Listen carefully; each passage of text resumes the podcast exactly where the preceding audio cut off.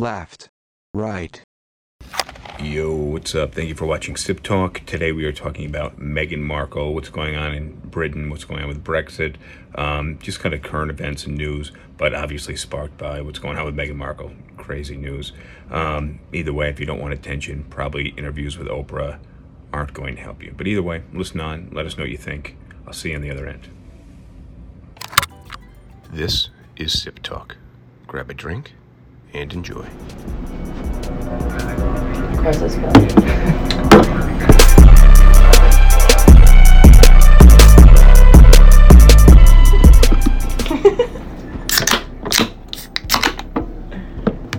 Cheers. Cheers. Cheers.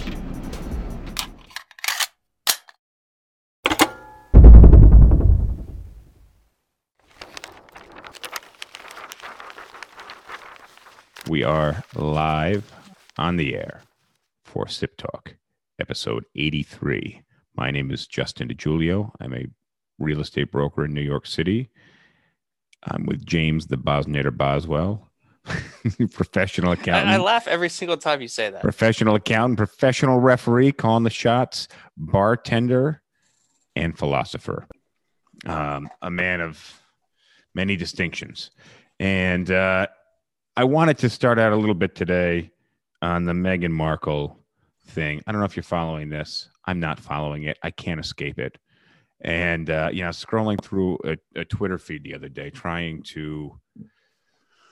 really trying to figure out like what, you know, because when I get bored, and I think everybody does, and they get bored, they go to social media and then they just scroll through, but it's not fulfilling, yet it's what you go for when you are bored. So it's this weird kind of unfulfilling, empty calorie type cycle. And, you know, that's what I was trying to figure out. Like, how can I get this shit off? Like, I don't, you know, I'm sure if I had an interest in this Meghan Markle royalty thing, you know, I might read the article, but I don't need to be reminded of every three stories. Are you familiar with any of this that's going on? It's consumed my life for the last 3 days. I haven't been able to work. All I've been doing is just watching coverage of it. Well, you're not the only one. All right, well, but it's somebody playing this victim card, and I feel bad for her. To a degree, she's in a difficult situation. She's in a difficult position. She's obviously dating a prince of England, and she signed up for it. Well, we'll get there. And so, but she is of mixed race, and she's dating a prince of England who is about as white as it gets. I think he has reddish hair, right? Yeah, no. When you think English royalty, it's about as white as you can possibly get. Yeah, well, and he started dating this girl, Meghan Markle, who happens to not just be any girl, but an American girl, and he's British royalty, and not just any American girl, but a girl living the American dream, an actress. So, you know, my thinking was she's not a normal girl, and he's not a normal guy. And they're from abnormal circumstances, something you kind of have to recognize early on in that relationship.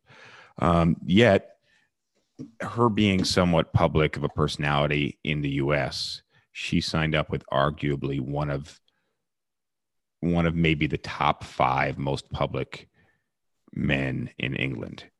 And you know, England's a big country. It has a lot of... Who would be above him? Well, his older brother... Okay. Or the queen, or, you know, maybe top five men. Yeah. But okay. But again, you know, there's some actual people in government, you know, that might get a little more attention, but, you know, now she's,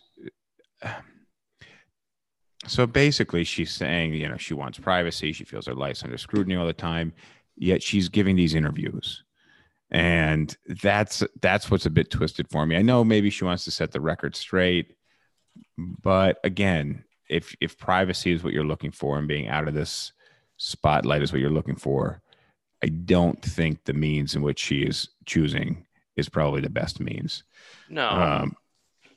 And so, but also, I was thinking the other day that just the concept of everybody being a victim now of everything. Literally everything that's out there. is hurting people. You know, words are now more hurtful than sticks and stones, et cetera, et cetera. But you know, then I'm thinking like, well, if everybody's a victim, then nobody's a victim. Well, right. Yeah. It's everyone's special. No one's special. Well, it's just if we all have these outside forces, you know, humans are very adaptable species. It's kind of how we've risen to, you know, be able to kill the animals that in nature could kill us. You know, we've kind of adapted to the adversity that we, I need a fucking drink. Yeah. But we've grown to adapt to these things. And now we are becoming such pussies that we're losing this kind of adaptability, and we're definitely regressing. What are you drinking down there? So I am double fisting a glass of red wine and the traditional, but bush ice. Red wine and bush ice. Very nice. Yeah. Very nice. I got a little vodka 7-Up, 0 sugar. What is that, Belvedere? It is an old bottle of Belvedere. I keep it around. I put it somewhere out in Christmas time. I'm pretty impressed that I was able to recognize that bottle from like six frames in it and like blurry. Well, I have one like this and one that's red. So it looks like a nice holiday bottle. So I take them out in the holidays. They happen to be down here in the bar that's in the basement. So that's what I'm drinking. Cheers to that. Cheers to Meghan Markle. I honestly, let me take a sip here. Well, while you're taking a sip, one thing that really stuck out to me, and I couldn't bring myself to watch or follow any of the news related to the royal interview with Oprah, because I mean, honestly, who the fuck cares? But there was a picture where the two royals are sitting on one side and there's Oprah on the other at some like idyllic villa, God knows where. And you've got a billionaire lady interviewing two millionaires who are royalty. And the topic is oppression. Fair enough. Now, look, I don't have any issue with Meghan. I don't have any issue with British royalty. I don't have any issue with Oprah. I don't wish them any ill will, but that's not what I'm saying. I get that. And I just want to make it very clear, but I do want to have a conversation about this, given the current climate that we're in, where everybody is a victim, you know, what's going on with Cuomo. And I guess they just canceled somebody else, Pepe Le Pew. You know, Pepe Le Pew, the horny little skunk that chases down the other skunk. Yeah, he's French. I guess he's off the air just for being too horny and pushy and rapey. I thought it was just because he smelled. I mean, that would be another reason too. But if you smelled that bad, how else are you going to get laid? But yeah, fair enough. But I think exactly what you're saying. You have these people that are, I think really it takes a certain amount of ignorance to achieve blissfulness and being Yeah, that's the saying. Exactly. Ignorance is bliss, meaning that there's a lot of shit that's going to go on. You have to turn a blind eye to it. You ever listen to Billie Eilish? I've heard her music from time to time, but that's the extent of it. Dude, it's fucking awesome. I thought like I discovered her like a year and a half ago, and then I like started turning on the radio and like listening more. I'm like, oh shit, everybody knows about her. Awesome music, really, really incredible artist. Fuck, I lost my train of thought. Oh, so she was super young, and there was just a documentary about her that came out. She has Tourette's, and she's also a very good performer, but. She's super young. So I guess she was like 14 when they started the documentary, basically when she started kind of becoming a bit more famous with music. And I think she's like 16 or 17 right now. And she's had a run for the last few years. So, she's had a pretty good run. Very famous. It's tough to handle fame at that age. Well, you just don't know what to do with it. Exactly. I think she suffered watching the documentary, she definitely like suffers. It's very difficult, like when you have literally everything and yet nothing feels right or normal. And it's a weird, especially adolescence is a weird place to go through kind of crazy changes and an intense, insane amount of pressure on you. Very few other people and even the other people who the pressure is on, they're turning that pressure and mirroring it right back towards you. She's got a lot, but either way, we watch her like take a permit test and we watch her get her license. And then she gets this, her dream car, which I think was like a matte black Dodge Challenger or something like that. I don't know. It's a cool looking car. Definitely not my car of choice. Way too big. And her father watches her drive off, and her father makes some comment. Now I got to figure out where I was going with this a little bit back, but he makes some comment along the lines of the other day that he was worried for his daughter. And he said the other day he took a sip of water and choked, and, you know, for a split second, he thought he was going to choke to death, and his eyes started watering. It started spurting out of his nose. And he said something along the lines of, we are literally running on luck. Like everything we do, just driving normally, you're just getting lucky that the other cars don't swerve out of their lanes. And if you focus on the things that you could be afraid of, you'd be paralyzed with inability to do anything. And yeah, it was very difficult for him to let his daughter drive out of the driveway, but he did it when he was younger. Her mother did it when she was younger. That's just part of being a person. And yet it's a very difficult thing to say is here, you're a fucking rock star, can pretty much do anything you want.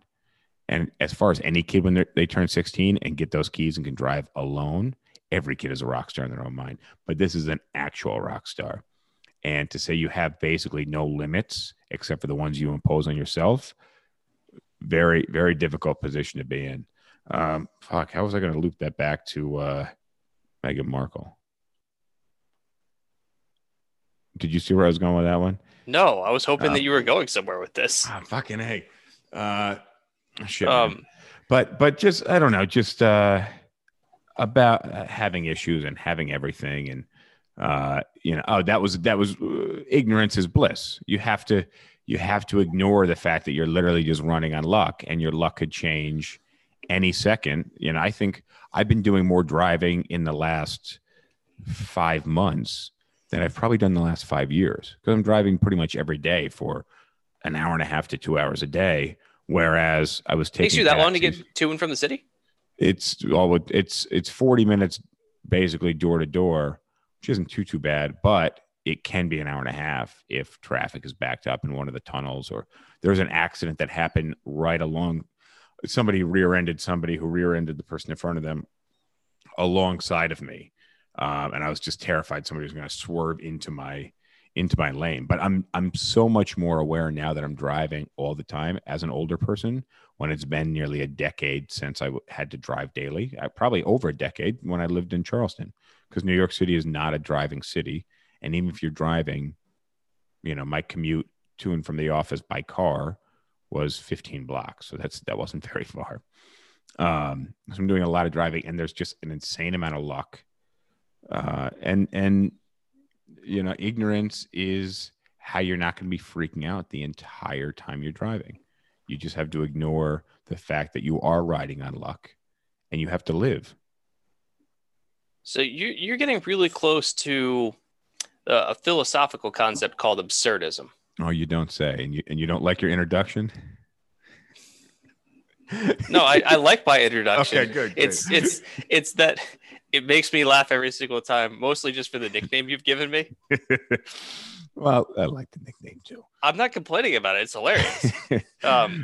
But Camus, French existentialist philosopher, wrote a book called The Myth of Sisyphus.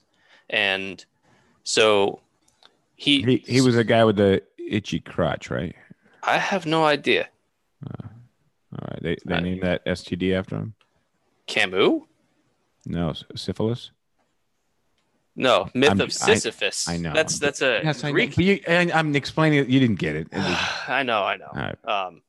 Well, there's no relation, Sisyphus and syphilis. Yeah. For those who are listening who don't know the myth of Sisyphus, basically Sisyphus was a Greek noble that made bets with the gods and then kind of cheated to win. And he tried to deceive the gods. And so the gods, as punishment, initially sent him down to Hades. And then I think it was Nyx, I don't know, whoever ran Hades, he like deceived him to get out of Hades and back up to the earth. Smart and so guy, finally, the gods all got together and said, all right, fuck this guy. Like, he's made a fool of all of us. What's the worst possible punishment we can give?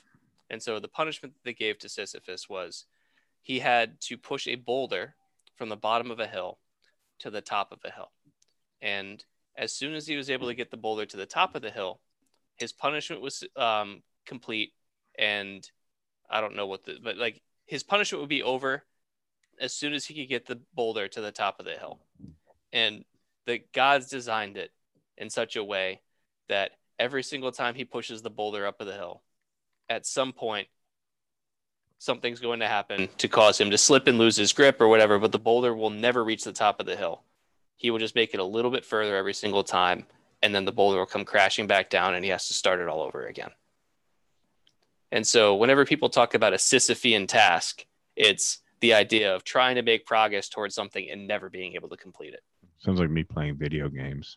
Yeah. Which is basically why I've given up on them. And so Camus wrote a book called The Myth of Sisyphus, where he builds towards talking about this Greek myth, but the main part of his argument is that life is a fundamentally absurd thing to do. And he opens up the book saying that the only philosophical question worth asking is that of suicide. Is it worth living? Because no other question matters if you can't answer that one. Are you willing to continue to keep living? Until you have a good answer for that, there's no point in asking any other question. It says, once you say what life is worth living, then the next big question is, why, when everything we do is so fundamentally absurd? And going along with your talk about how everything we do is just luck, so that's really close to what Camus was saying, is like, we just go about doing things just because, like, it's absurd, but we do them anyways. And we continue on with our lives, even though we don't know what the meaning is, because we don't know any better. Fair enough. Yeah. I like so. He's just like, you push on in the face of absurdity because you're searching for meaning, and the act of living is what gives you meaning, and you find meaning through your actions. Fair. That's cool. I like that. And I mean, that fair enough. Good one. I like that. I was going to get a, keep going in this deep realm and try to figure out what the meaning of life is, but I really don't think there is one. Existentialism would say the meaning of life is what you choose it to be. Exactly. And that's it's not one meaning of life. There's multiple, depending on what it is what you make it to be. Which to some people is terrifying, because you mean I can be anything? Oh, shit. Now I have to figure it out. I was hoping that somebody was going to tell me. Well, a lot of people, I think, don't do anything because they're paralyzed by options or, just lack of motivation or procrastination. Who knows? Oh, speaking of, famous psychological study about options and paralysis of choice. So in two different grocery stores, they take jams, like raspberry jam, grape jam, all those things, right? Okay. In one store, they've got kind of like a free sample thing of like. I'm pretty sure I'm familiar with this, but go ahead. Yeah. So in one store, they've got two free samples. We'll say raspberry jelly and grape jelly. You walk up, hey, you want to try this? Sure. Here's the raspberry. Here's the grape. Do you like either of these? Cool. Like, and then the people would have the choice as to whether or not they wanted to buy either of the two, right? Mm-hmm. In the other store, they had the same kind of display set up, but instead of two choices, it was like 10. Like, we got raspberry, we got strawberry, we got grape, we got peach, etc. Yeah. And same thing. You can try any of the ones that you want. And then like afterwards, oh, you like any of these? Cool. Would you like to buy one? And what they found was that the people were much more likely to buy one of the two products in which of the two stores. The one with the two choices or the 10 choices? Well, the one with the fewer choices, because it's an easier decision to make. This is something that we cover a lot in sales training when it comes to apartments. And not that you want to limit people's options, but you want to do some fact finding beforehand so that you can eliminate some of the options that you don't think they're going to like. You want to provide them with the best options for them. But I mean, exactly. That's a very interesting study. I think a lot of people are fully unaware of the basically people's decision making. Well, you get overwhelmed because if you've got two choices, a more difficult decision. I like this one better than the other one. I'm going to take this one. But if you have 10 choices, you can say, well, this one was a little bit sweet, but this other one had this nice sour note, and this other one was a little more savory. And then you've got too many competing factors that you don't know how to weigh. And you're just like, crap, I can't make a decision. I'll come back later. And then you never come back. Exactly. Because it's a big decision to make. When I was working in hotels, when we had customers who would have complaints, what we were trained to do is instead of asking them what they wanted us to do about it, we would have to kind of just on the fly say, here, we can either do this for you or this for you. We'd offer them two options as to how we are going to try and make things better. Mm-hmm. Like we can either bring up a bottle of wine to your, we'll bring up like a bottle of champagne to your room for you tonight, or we'll have breakfast for you tomorrow. Like we'll do room service breakfast for you tomorrow and say, here's your two choices. Like we understand we made a mistake. You want this or this. And now we've offered something to them and then they choose. And as soon as they choose, now it's a lot harder for them to complain about what they get because it was their choice. Yeah. I think that's brilliant. All right. So I want to move on from the Meghan Markle thing because I don't want to be talking about it, but we barely talked about it. I know, but I want to move on from it. I just want to like flip, like turn new chapter. I did though, I wanted to share with you a video with John Oliver on Colbert because I thought it was funny. So I'm going. When was it? It was yesterday, I think. Oh, okay. Because I watch a lot of John Oliver. I love him. All right, let me see. You won't be able to see it, but you'll be able to hear it. So let me throw this out here. Anybody that's on the live can probably. Let's see. Here we go. Well, speaking of royal wedding, I mean, you're English. You must be really excited about the royal wedding. No. Yeah. No. No, come on. I don't really. You gotta be. Really? Look, he's a Brit. He's marrying an American girl. You're British. You married an American woman. You got any tips for him? I would not blame her if she pulled out of this at the last minute.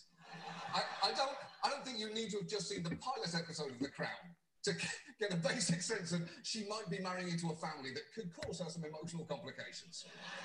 But this generation seems like nice people, right? They're all nice now, right? Yeah. It's an older clip, my bad. They're an emotionally stunted group of fundamentally flawed people doing a very silly pseudo job.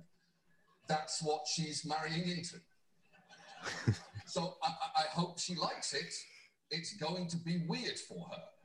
I would not marry into the royal family.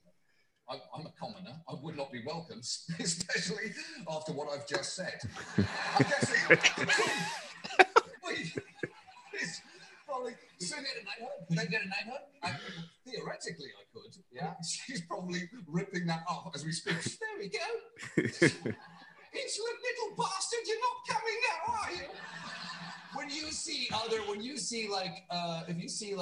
other performers or comedians or something, if you see them get a knighthood, you go, what are you doing? Well, you think accepting it? Like if you see they're people who satirize power and it's a little bit, it's just weird. And we're losing it. Yeah, that's fine. I think we got the message. Yeah, no, I was dying. I was dying when I was listening to it. And I love his delivery. Well, yeah. And having spent some time in England, which is a great country. Love England. But just, I don't know, the whole royal thing. I mean, we don't have anything like it in the U.S. We have celebrities. And that is effectively, you know, British royalty epitomizes celebrity in the U.S., were you familiar with Brexit at all? Oh, it was a colossally stupid idea, which continues to be stupid. Awesome. I've said this for quite some time. I don't know how often I've said it on the podcast. So if this is the first time, here we go. If not, I'm sorry for repeating myself.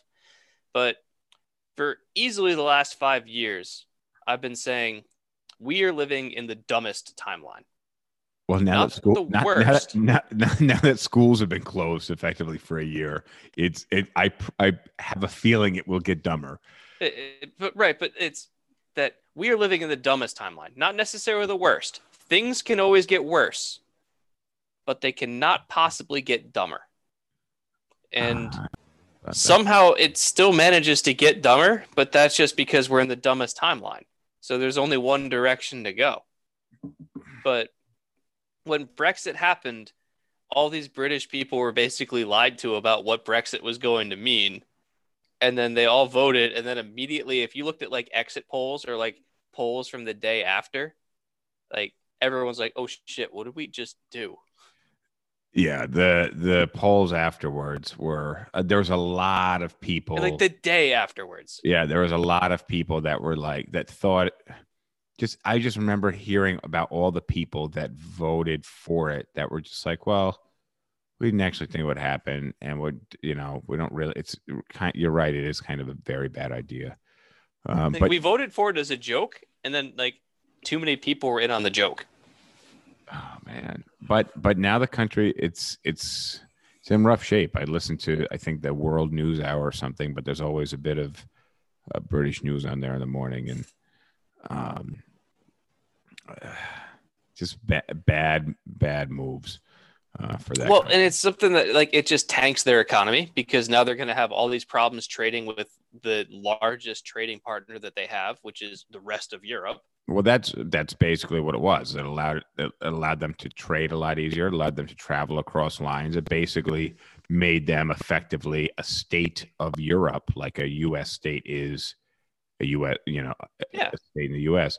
And now it's like traveling out of the country is like traveling to Canada or Mexico. Right. And so like all the exchange programs for university students, where if you were in England back when it was part of the EU, like if you wanted to do a semester in Germany or France or whatever, there was a program that very easy to apply to. And you could just go and like, it was kind of just an exchange program where you didn't like your tuition didn't even change. It's just, all right, now you're just doing a semester in France. Have fun.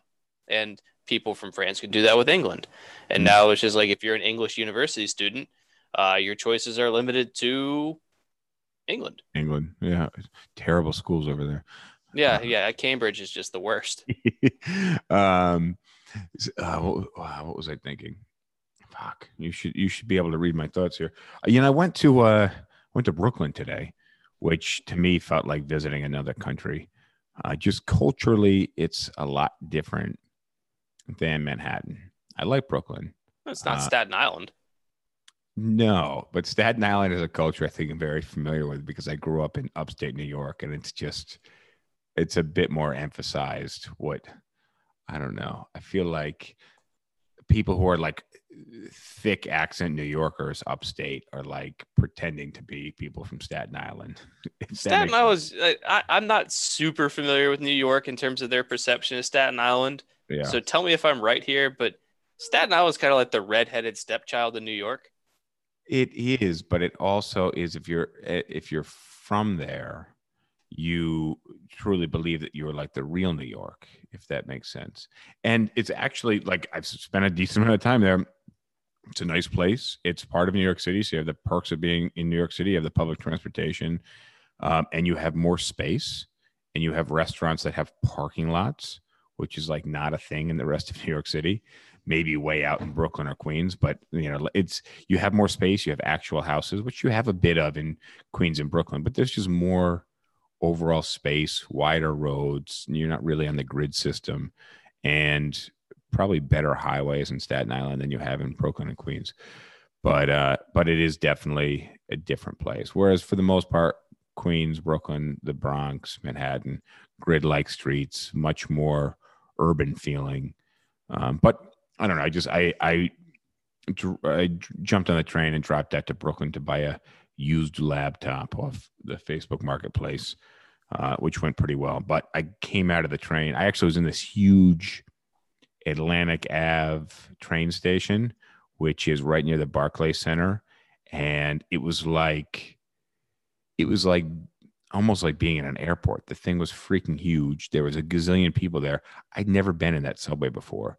And I was like, how are 10,000 people passing me every 60 seconds, which means like literally everybody knows about this place. And I've never been here. I was looking around, just completely caught off guard. It was a cool place. And then I came up from underground, and it was like literally everything you could think of. Like there was a Shake Shack next to a Chick-fil-A. On Staten Island? No. In Brooklyn, by the Barclays Center. Like there was just all this. I'm pretty sure it was the Barclays Center. I was overwhelmed. So there's a lot going on, but like literally every chain you could think of, ton of people are outside. Also, it was a beautiful day in New York. It was in the 60s today. So that was cool. All right. I want to, we got to move on to some more stuff that we're going to talk about here. Yeah, some substance. Yeah. Some actual substance. All right. I want to get your reaction on this one. Because This is apparently a news story. Joe Biden's dog got sent out of the White House and back to Delaware, or I guess to a farm upstate, which you pick. Well, so he bit a security guy, right? I don't know who he bit. I was under the impression it was somebody in the security, something along these lines. Somebody security did their job then. CIA or something, I don't know. But the dog bit somebody. I'm curious. I'd love to have caught it on video. Is there any video of this? Not that I'm aware of. All right. Well, I just felt like the dog may have been provoked a little bit because this is the president of the United States dog. Like he's probably got a lot of people around him pretty often, right? You would have to think. You would think he'd be pretty warmed up to people. Although maybe like the president, he's getting on in his years. I don't know how old this dog is. No, the dog's 3 years old. All right. Well, was he a rescue? I don't know. Well, you know about Meghan Markle. I figured you might know about the president's dogs. I think he might be an adopted dog or some type of rescue. I don't know. But I feel like there might have been some provoking. But either way, if you're a dog and you bite people, you get shot. That's just kind of how it works.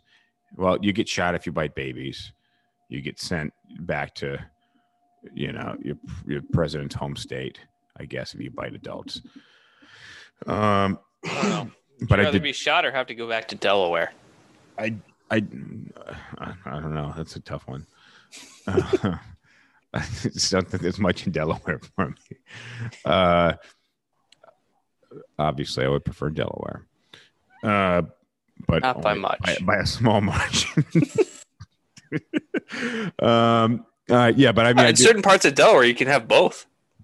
I do think that's a funny story. I wish we had more information about it actually, because I'd love to just see it on video. I'd like to see the guy that was like playing with a dog, and then the dog bit him because. Yeah, you see the Biden presidency. He said that they were going to be more transparent with government. Yeah, we don't have video of a dog biting anybody. Another campaign promise broke. Oh, God. All right. So I posted this meme I saw the other day. It was just words. But it said something along the lines of, oh, fuck. I had two of them. All right. One was sticks and stones will break my bones, but words can't hurt me. And I actually got a lot of people like just right on, like that's and then the line after that was people now words are literal violence, and like me laughing about it. And then a lot of people were like, yeah, it's wild, that's such bullshit. But some people were like, words are violence, and I haven't really engaged. A lot of maybe one. I sent a message back and I tried to kind of overly explain it. But my general thinking was, yes, words can be hurtful. Okay, fair enough. But if this is a common issue where people are saying things that are hurting your feelings, and it's happening a lot to you, I think you got to get to the bottom of that. Okay, we just you can't attack literally everybody else. It could be an actual something that you need to address personally, or if it is like one if you're hearing it from a lot of people, it's probably something you need to address personally.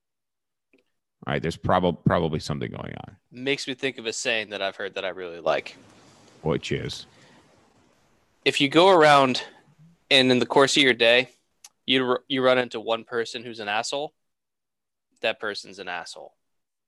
If you go around in your day and everybody that you run into is assholes, you're the asshole. And that's kind of what I'm getting at. And bear in mind, I think people can say hurtful things and that sucks. And I really think people are just fucking dicks. I have a sticker on the glass in my office that just says, be nice. Because people just say shitty things. But yeah, I think exactly what you said, and what I was getting at is if you're hearing it from a lot of different places, maybe you need to do some actual reflection. However, if you're hearing it all from one source, maybe you need to address that source and be like, bro, I'm hitting you in the face with a baseball bat. But to not be able to be paralyzed and beaten down by people's words, you're not reacting the right way. And I get it. It sucks, but like, you got to figure that out. Like, don't expect people to stop talking shit because it's probably not going to happen.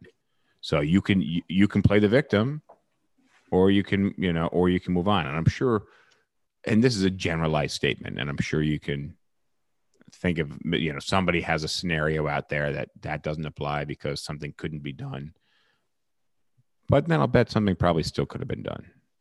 I'd love to hear about somebody's scenario and try to pull that apart. Really quick on that topic, we got any comments to address either from last cast or this? Yeah, let me just roll through some comments real quick. This pandemic has taken the worst out of humans. Everyone is acting so crazy. Yes, that is very true. Yep. Let's see what else we got for comments. It's tough to monitor them now, kind of live time. You get a lot of people here on TikTok. Nobody said so. On TikTok, you can send a diamond. I don't really know what that means. I think we talked about this before, but don't ask me. But yeah, sometimes people send us diamonds. It's very nice. The TikTokers are a little weird though, man. We get just people don't make much sense. When they log in, so I don't know, but. A lot of stuff that doesn't make sense. I'm not going to try to figure out right now, but thank you TikTokers for joining. Looks like Andreas is watching us. Let's see what we got. Candace said, maybe not say that. I don't know what she's referring to, but probably something that we said. What are the odds? If you internalize what is being said to you, then yes. Well, I mean, there's times where if something's said to you, maybe you should internalize it. Like, sure, but depending on where you have to look at the source of where it's coming from. You have to figure out if you value the source, and then you have to take an objective look at what's going on. But there's a certain point where, like, if you keep on hearing the same thing from a number of different people or whatever, maybe you should be internalizing and be like, oh, okay. Maybe this is something that I should be doing differently. Yeah, and that's kind of that's exactly what I'm getting at. And maybe it's not, but if you're hearing it often enough, if somebody says, hey, fatty, maybe it's time to, eat a salad and do some sit-ups. But to just get mad that they said that, like, sorry, you're just dealing with the general public. Like, you just can't expect everybody you cross paths with to fall in line with your values and just not be a dick. Like, you have to. It's one thing about being a New Yorker is you just realize people are dicks, like up and down the street all day long. Let me see what else I got. Got in comments. Is the gun in Delaware? I don't know what they're talking about. Gun. Oh yeah, like if you saying that, would you rather be shot or have to go to Delaware? And then, like, you know what? There's certain parts of Delaware you could have both. A gun, or you could get shot in Delaware. Oh, I'd need a lot of shots if I had to live in Delaware. Also said, technically, the dog did his job. I mean, maybe he was protecting the president. No. The dog's job is to, like, slobber on people and, like, poop in a corner. Yeah, I wonder where the dog shit at the White House. Like, that's got to be a thing. I don't imagine they go inside. There's got to be a special section that, like, the dogs have to go outside to. And also, you know, you got like some Secret Service dude who's just like walking around with like a little baggie on his hand. Like, I thought I was going to be protected, the president. This is what my job is. I'm genuinely curious right now, like what the setup is for a dog in the White House, like what kind of brain they have around the place. But I would have to imagine that the same person that's having to pick up the dog poop is the same person that had to like mind after Eric Trump. They got a better job. But you know, I don't want to dig into that because I as genuinely curious as I am, I'm not that curious. All right,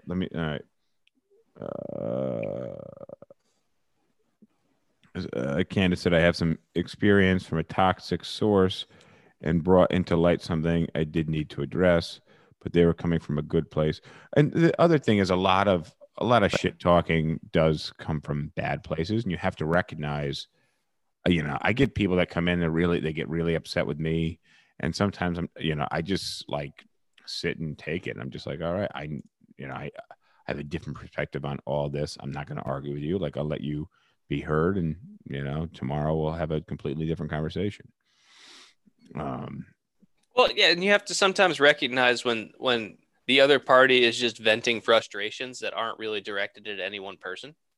Well, sometimes they are very much directed at one person.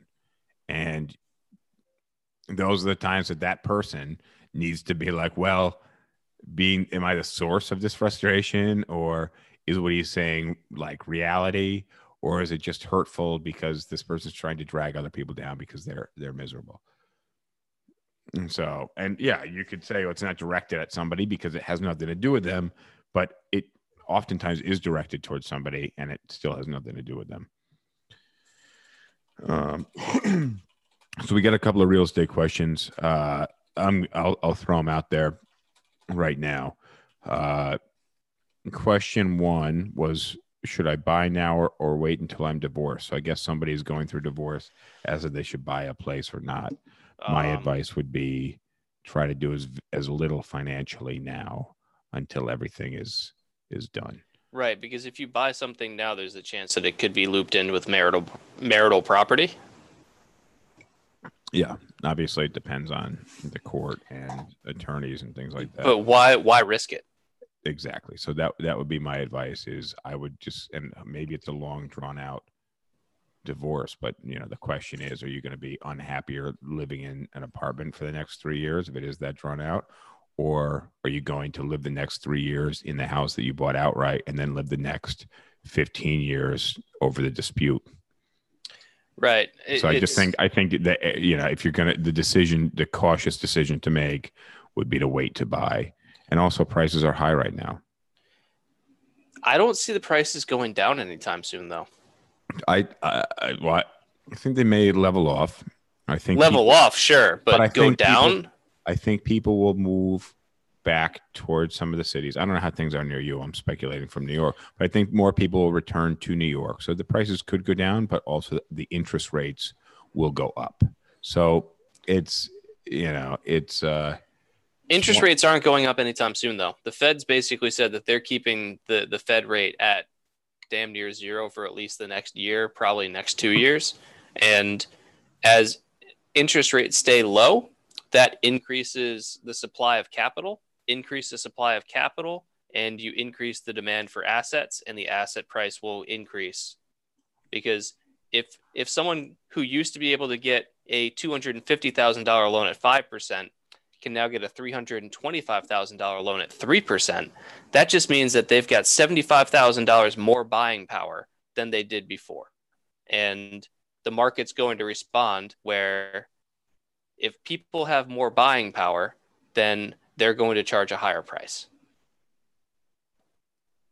Yeah, I think that makes perfect economical sense. Like supply and demand. Supply of capital goes up, which means demand for assets go up. If the supply of assets stays the same, which with real estate it basically does, then if demand for something goes up and supply stays the same, price has to go up. Yeah. And that's what we're seeing. Well, what I'm thinking is people will return to cities. And again, I don't know what the cities look like in the rest of the country, but I know what they look like in New York City. And it's just crazy. Today was one of the more crazy days for homeless people I've seen in a very, very long time. You know, remember the guy we brought on the podcast, Derek? Yeah. I think the title of the podcast was How Not to Be Homeless, but we brought Derek on. He said he was homeless at one point in time. He is not the type of person, mental health wise, that makes up the amount of homeless people that I see in the city. No, he had his shit together. He just happened to be in a really unfortunate circumstance, and through intelligence and hard work was able to make it out. Exactly. And he's the type of person that people think of when they think of homeless person. The, oh, shucks, I'm down on my luck, I'm going to, you know, bootstrap it and things will come together. The people that I'm seeing are drinking flavored seltzers at 9 o'clock in the morning, playing music from a boombox, and then an hour and a half later, asleep on the ground. You know, I was thinking today that, like, you have people that are literally dying in the streets, or appear to be dying in the streets, and they're all on pain medicine and heroin and other shit. And the police do literally nothing. But a lady selling churros that doesn't have a license for her churro cart, it gets, you know, gets that ripped away from her and gets fined. And so economically, it makes sense. Well, she's going to pay. Yeah, economically, it makes a lot of sense. It makes, just like, you know, you tax the middle class and, you know, whatever, there's more of that. Right. So, but, yeah, what's the economic benefit to the city for arresting a homeless person with a spent heroin needle in their arm lying in a parking lot? Sure, but nothing. But what are police there to do? Enforce, you know, which laws and not enforce other laws? But you're making an ideological case, and I'm making a practical case. And guess which one wins? Well, guess which one is winning? Your case, the practical case. You arrest the people that can pay the fines, which is when I got pulled over and harassed by the police last summer. They gave me such a hard time, and they do literally nothing to the homeless people and the people doing drugs on the street. And it's insane. But they were out full fucking force this morning and this evening. And I was actually a little scared at one point, because I was in like a tunnel and there was just a couple of guys. I don't know what fucking drugs they were doing, but they were like wildly dancing and chanting, and they had shit and food all over the floor. Not actual shit, but they had food and just crap all over the floor and drug paraphernalia. And I legit thought they were going to jump me in that moment. So what's New York's long-term solution to this problem? A new mayor. Okay, but what's the new mayor going to do? We got to narrow that down. So what's a long-term solution? I could probably come up with a couple of them. But what is going to be the long-term solution? It's going to be a new mayor. And right now, there's too many to choose from. I got to catch. So you're the new mayor. What do you do? Okay, well, point is, I want to see it narrow. Well, let me finish my train of thought here. I want to see the mayoral candidates narrowed down a little bit, and then I'll be able to speculate as to what potential. I'm saying, you're saying, what would I do? Because that's a very difficult position to be in. But my thinking is, you have to bring back real money to the city, which is, you know, maybe tax breaks for business owners, or who the fuck knows. I don't know. I don't know the economy of the city that well, but I do know that anybody who makes any money doesn't want to do business. And that's the next question we got about real estate. So I'll get there in a second. But people don't want to do business in New York City, which means the jobs are getting shittier and the people that have the money are leaving. And the city is doing a really bad job with mental health and homeless population, and just trying to give everybody everything for free, and just different housing programs, and all, you know, like bringing in Amazon that AOC was so much against would have probably created a lot more jobs. And there's a ton of people that are saying they can't get jobs, they can't pay rent. Would have been a great way to get jobs, in my opinion. But we need a complicated topic, though. Sure, but we need more businesses in New York City creating more jobs. And you know, we really would, the police need to step it up. And I don't think it's going to happen. I actually don't think there's a good solution for it right now, because I think the second the police put their hands on somebody that's got pockets full of syringes and they, you know, they try to neutralize the guy because he's freaking the fuck out in the street, and they touch him in the wrong way, that police officer is going to jail for life. Like, that's just how it is right now. So also, I mean, I don't know, also practical matter. If I'm a police officer and I think that a dude's got a whole bunch of just like syringes in his pockets or whatever, I'm risking like getting poked with a dirty syringe of drugs and or disease or both. Well, sure. And that's, you know, and that's why it's a very difficult job to do, being a police officer. But in the same breath, fuck the police. Let's defund the police. And that's why it's so complex, because everybody hates the police because they're put in difficult positions and they do shit that sucks. And yeah, some of them like get off on it, or some of them are just not good people. Sure. But I think a lot of times, like, they're just scared shitless, and I don't know, the tool they have is a gun. The biggest problem that we have with police is that we ask them to do things that they really shouldn't have to do. That they're asked to do a job that's not really within the scope of their actual position. Well, and what tools are you giving them? A gun, handcuffs, yeah. You know, a taser that has whatever range on it. When you have a hammer, that's exactly what I was just going to say. But go ahead. You can finish it. When the only tool you have is a hammer, everything starts looking like a nail. And I mean, that's the point. What tools are you given? And that's why, you know, it sucks to be a police, and then also fuck the police in this, you know, in the same breath. Like, I actually have a lot of support for the police, but then also, you know, very many times I've been screwed by the police and just are really unhappy. But I mean, it is what it is. I don't know. Let me get to this next question, because I feel like it was a bit related. The question was, what are the upsides and downsides of property as an investment? What are some things to look out for? And my instant thought just went to New York State right now is such a terrible place to invest in real estate. Like I said 2 or 3 weeks ago. What do you mean? Remind me what you said.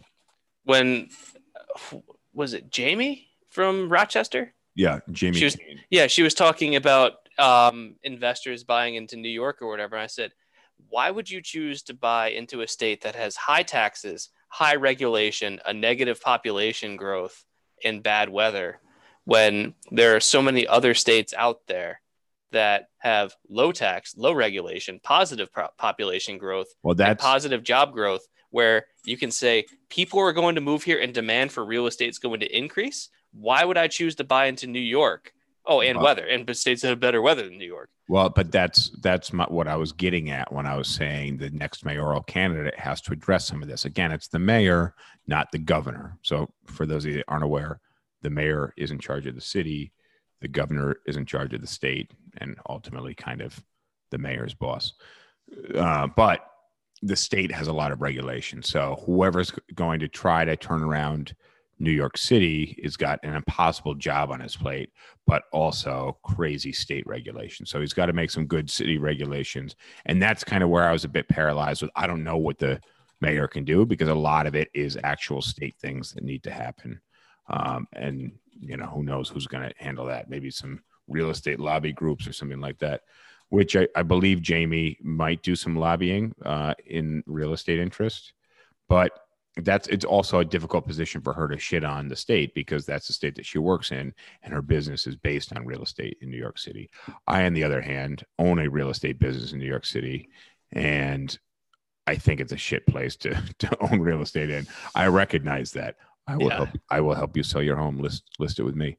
But just don't listen to my podcast, potential buyers. Yeah, no, I mean, no, I'm helping a buyer right now find a place. She found a really nice place, and it's close to her work. And I get that, you know, she's not from New York City originally. It's going to be a great place for her to live, and I think she's going to be very happy there.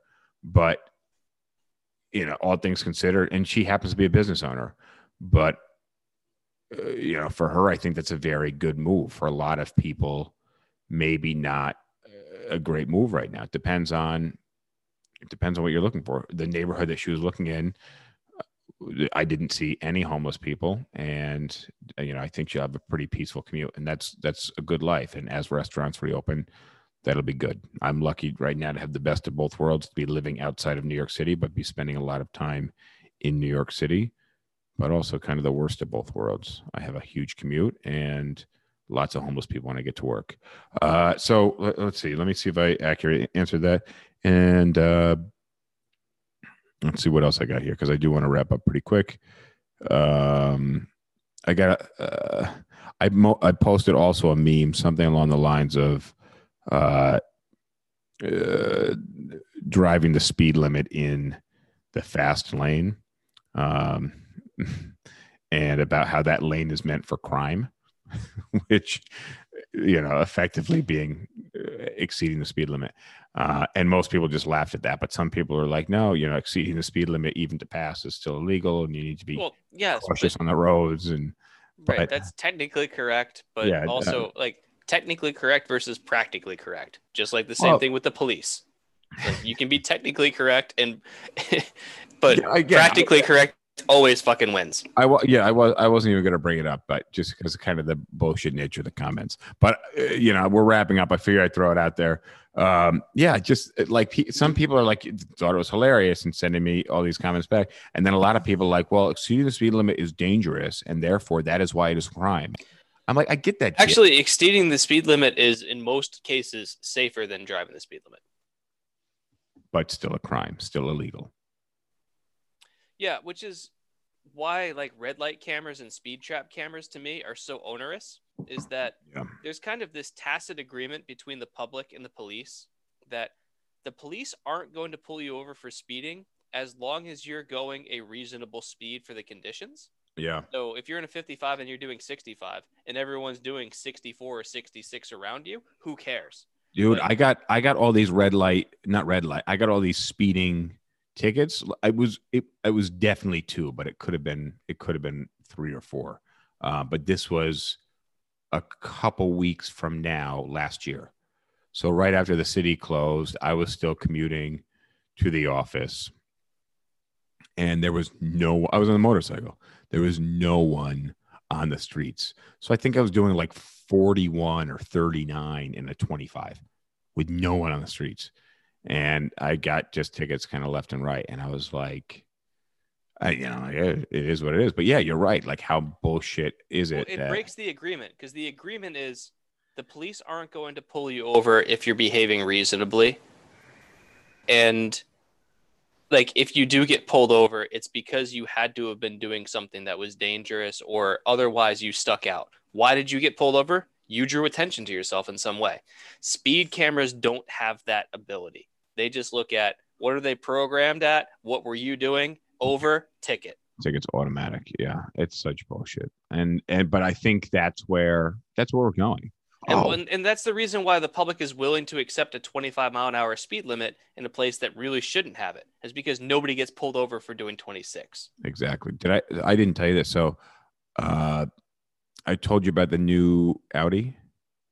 So it's a R5 or a Q5, and it's, I think, 2021, and it has lane assist on it. It's weird when you try to change lanes without it and it fights you. So you can, for the most part, just put your foot on the gas on the highway and it will automatically stay in the lane. And then no thanks. Yeah, and then it's very weird. And then if you change lanes, it tries to keep you in the lane. So the steering wheel actually gives you resistance. Yeah, no, it's weird. Like, it fights you and you're like, no, I just want to do this. And the car says no. And so I was getting really mad. I was trying to change lanes and accelerate, but there was a car in front of me and it wouldn't let me accelerate.